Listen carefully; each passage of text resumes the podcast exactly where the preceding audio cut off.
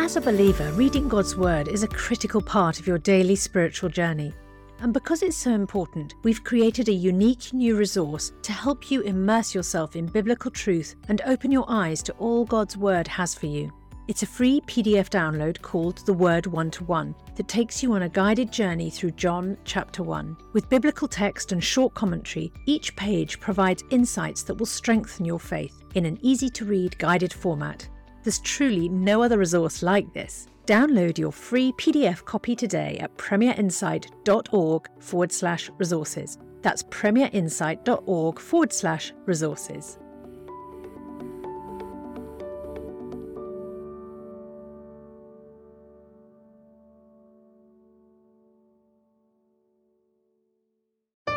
Bringing the Word to life, the Bible in a year. 1 Kings 16. Then the word of the Lord came to Jehu, son of Hanani, concerning Baasha. I lifted you up from the dust and appointed you ruler over my people Israel. But you followed the ways of Jeroboam, and caused my people Israel to sin, and to arouse my anger by their sins. So I am about to wipe out Baasha and his house, and I will make your house like that of Jeroboam son of Nebat. Dogs will eat those belonging to Baasha who die in the city, and birds will feed on those who die in the country. As for the other events of Baasha's reign, what he did and his achievements, are they not written in the book of the annals of the king of Israel? Baasha rested with his ancestors and was buried in Tirzah, and Elah his son succeeded him as king. Moreover, the word of the Lord came through the prophet Jehu, son of Hanani, to Baasha and his house, because of all the evil he'd done in the eyes of the Lord, arousing his anger by the things he did, becoming like the house of Jeroboam, and also because he destroyed it. In the twenty sixth year of Asa king of Judah, Elah son of Baasha became king of Israel, and he reigned in Tirzah for two years. Zimri, one of his officials who had command of half his chariots, plotted against him Elah was in Tirzah at the time getting drunk in the home of Arza, the palace administrator at Tirzah. Zimri came in, struck him down, and killed him in the 27th year of Asa, king of Judah. Then he succeeded him as king. As soon as he began to reign and was seated on the throne, he killed off Baasha's whole family. He did not spare a single male, whether relative or friend. So Zimri destroyed the whole family of Baasha, in accordance with the word of the Lord spoken against Baasha through the prophet Jehu because of all the sins Baasha and his son Elah had committed and had caused Israel to commit, so that they aroused the anger of the Lord, the God of Israel, by their worthless idols.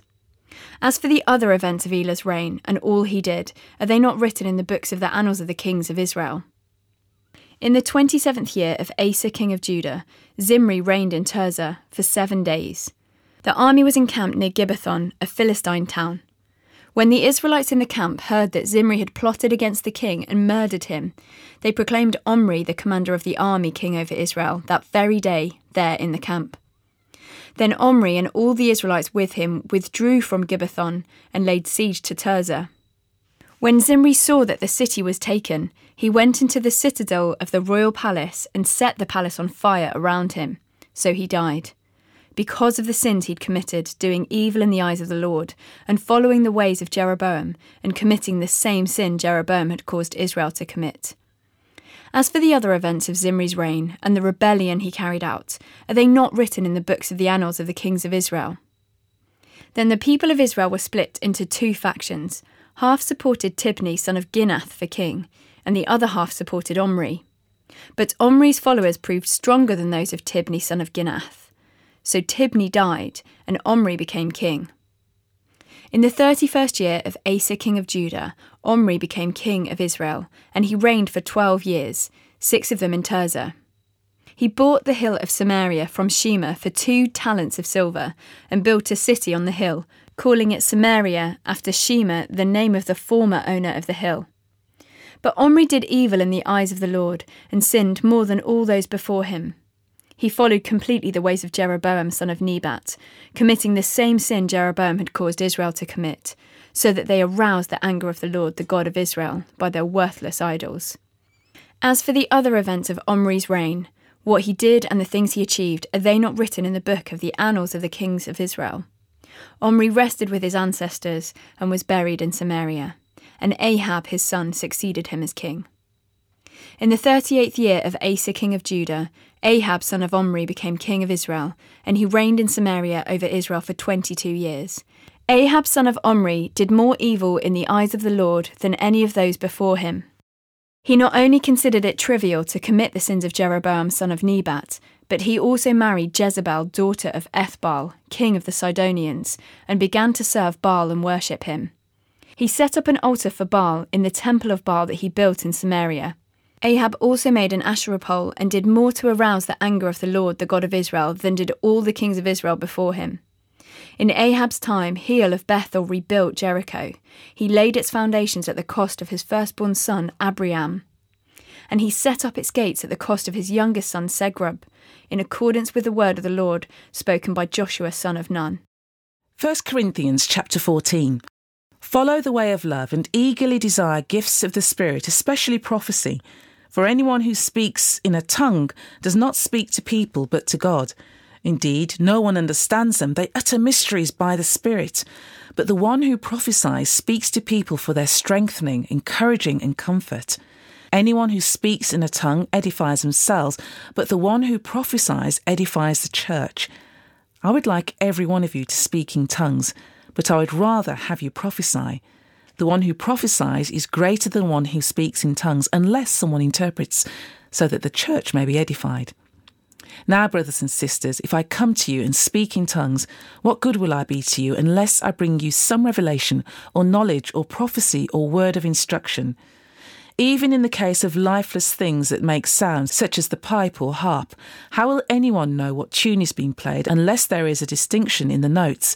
Again, if the trumpet does not sound a clear call, who will get ready for battle? So it is with you. Unless you speak intelligible words with your tongue, how will anyone know what you are saying? You will just be speaking into the air. Undoubtedly, there are all sorts of languages in the world, yet none of them is without meaning. If then I do not grasp the meaning of what someone is saying, I am a foreigner to the speaker, and the speaker is a foreigner to me. So it is with you.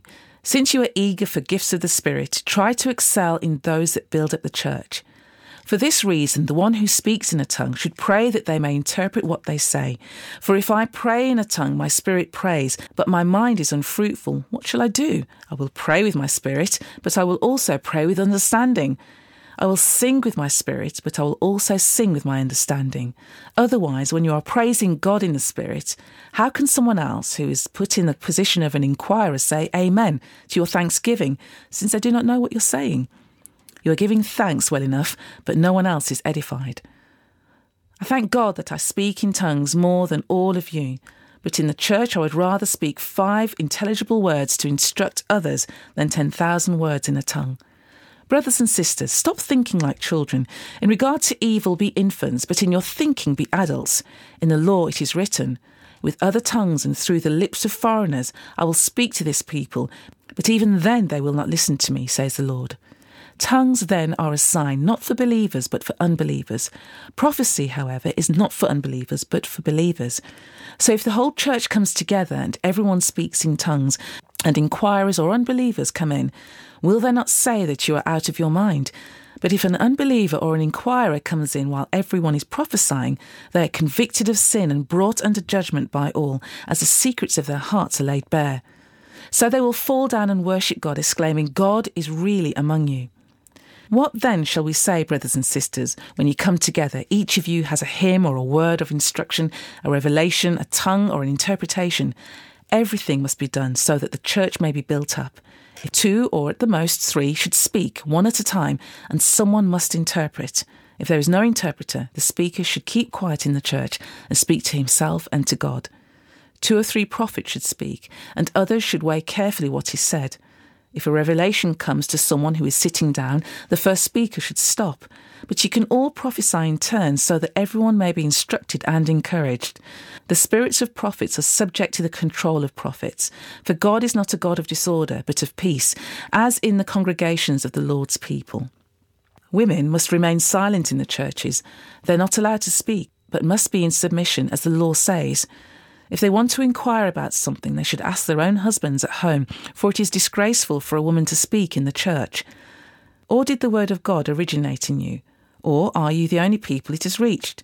If anyone thinks that they are a prophet or otherwise gifted by the Spirit, let them acknowledge that what I am writing to you is the Lord's command. If anyone ignores this, they will themselves be ignored.